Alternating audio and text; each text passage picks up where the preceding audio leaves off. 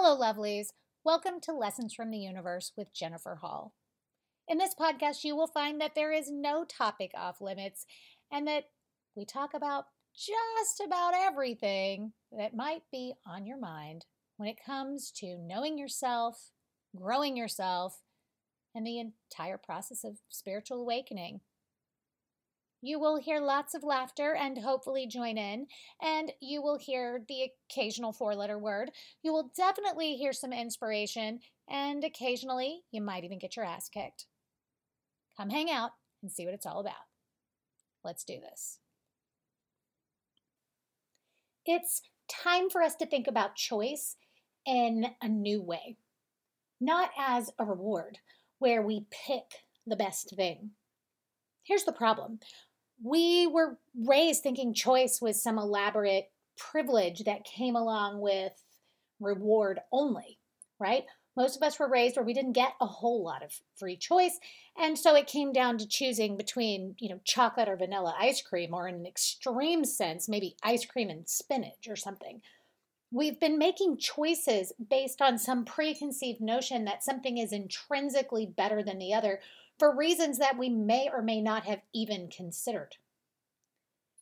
In reality, choice is power and opportunity, not just a reward, or at least not the kind of reward we tend to default to. Choice is something more important than that. It's not just picking, but it's also not so important that we have to be in about it either, right? Like a lot of times people, uh, in fact, one of my closest friends tends to shut down when faced with a choice. It's too much pressure, as if it can't be changed. Somehow it locks her in a box and she'll be stuck. There are very few choices that actually will make you stuck. Here's the thing we have to remember that choice is selection, and that's a different thing. When we select something, even if you look at the meaning of the word, the, the construction of the word selection, selection, it's apart and choose. It's literally look at this separately, take it apart, and choose what is most suitable for you. Suddenly, we start thinking about what really matters, right? Like in biology, right? Survival of the fittest, uh, natural selection what is going to thrive? What is going to flourish? What should we grasp a hold of because it is a good use of our resources? It's not wasteful. Well, what are our commodities on any given choice? Whether it is how to react, how to respond, what to eat, where to go, we should be asking ourselves what is most suitable for us? What is going to help us thrive or flourish? What is the best use of our most important resources? Our time, energy, thought, and emotion. What's going to make us stronger and more self reliant? What is the best use of our time, our energy, our thoughts, and our emotion? What is going to help us pursue self mastery instead of just self preservation? Flourish and thrive, not survive. That comes along with, well, thrive and flourish. You can't do either one of those things if you don't survive. And yet, we either get caught up in reward or survival, maintenance, preservation. Let's master this thing called life. Let's master our thoughts and emotions.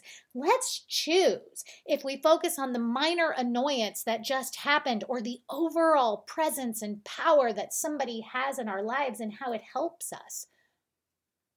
Let's choose. Now, let's be clear. Sometimes the best use of your time, energy, thought, and emotion is to freaking eat chocolates and watch TV. I do not think that this means we don't get to enjoy life that time is needed often. So let's remember the next time you hear me say, choose your reaction, choose which emotion you're going to focus on, choose your thoughts, right? Remember, I am offering you power and opportunity. The next time you have a choice between what's for dinner, where to go, how to react, whether or not to be patient, whether or not to apologize, whether or not to spend your time somewhere. This is a choice that is an implied power, an opportunity to thrive or decline, to master this thing called life, or to simply preserve. I have this visual in my head of the kinds of um, filters or it's like screens, right? When somebody goes panning for gold or searching for crystals or something, right? There are layers of screen that things go through. And so here I am now, I'm thinking, okay, I've got four, maybe five screens that I'm going to filter choice through. The first being, what is most suitable for me? What is most suitable for my family? What is most suitable for this situation? That's going to filter out some things, right? Some things are just not suitable, right? I have a lot of funny examples in my head, but I'll spare you. The second one, what is most likely to thrive and flourish? What is most likely to help me thrive and flourish, my family thrive and flourish, my business, whatever's involved, whatever's related? I was thinking about my garden, right? You plant things at different times, you feed things different amounts. If you do, everything will thrive, it will coexist. If you don't, you will end up with everything dead and the tomatoes taking over. Maybe the tomatoes are a person, maybe they're a thought of, fear and insecurity. So, what's going to help me thrive and flourish? The third one, and actually, I don't care what order you do these in, okay? The third one is what is the best use of my time, energy, thought, and emotion? And I'm gonna tell you, I think that that might be the most important part. I mean, yes, we have to know what is suitable, but what is the best use of my time, my energy, my thought, and my emotion? There are lots of different reasons why people get hung up on a wrong thought, right? People hyper focus for a lot of reasons. And for some people, we're talking anxiety, depression, ADHD, an actual chemical misdistribution, if that's a word, in their minds, right? Some people produce plenty of serotonin, but they don't re- reabsorb the amount that they need. Some people, it doesn't release in a steady flow or it holds on and then explodes. There are reasons why people are hyper focused that are literally about their brains. And while, yes, there are instances where those need aids of medication or whatever, what I have seen be one of the most successful things is for the person to choose where they hyper focus, to ask themselves, is this the best use of my time, energy, thought, and emotion? And if not, shift that hyper focus to something else. Now, this has to be a habit that is formed to go through this filter, right? Maybe we have someone in our world that can remind us, or maybe we put a sticky note on our computer if we tend to get sucked into something that way. And I'll tell you, beloved, hyper focus is something that we all tend to have, right? If you're one of those people who thinks you hop around from thing to thing to thing, the reason why you're hopping around from thing to thing to thing is that none of those things is really sparking your interest enough to keep you focused. I actually learned a little tip recently that is really helpful. Instead of a uh, to-do list, you call it a ta-da list. And every time you mark something off, right? You start the beginning of the day with, I need to do these four things. You write it down. And when you get one of them done, you cross it off and you say, I like to say it out loud, but you can say it in your mind. You say, ta da! And that will release a burst of dopamine in your brain.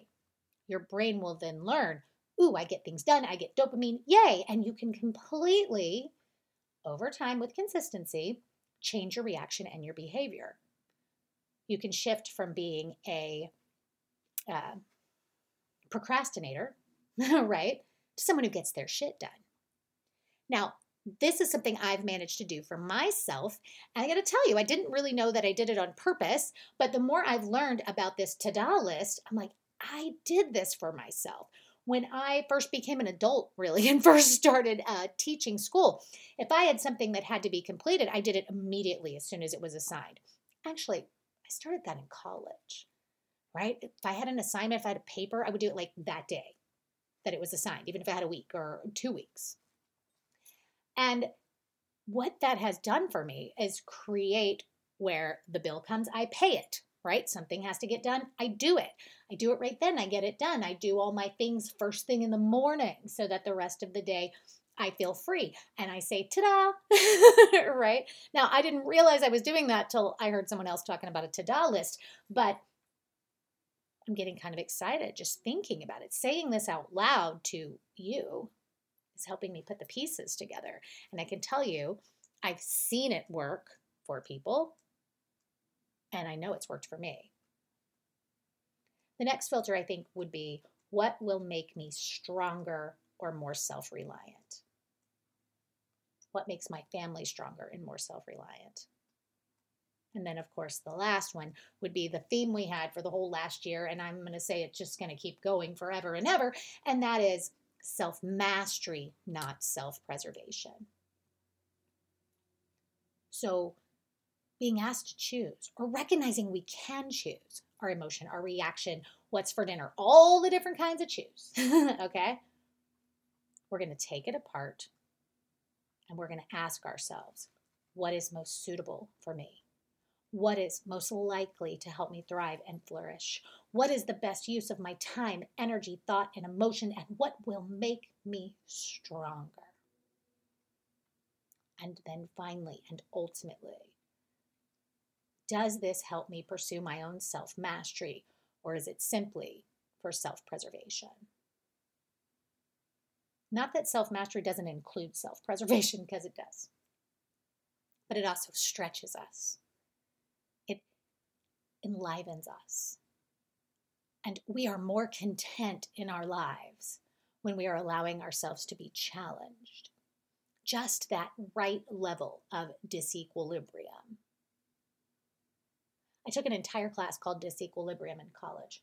It was aimed at helping us understand, because I was studying to be a teacher, okay, that you had to create just the right amount of disequilibrium in order for people to learn.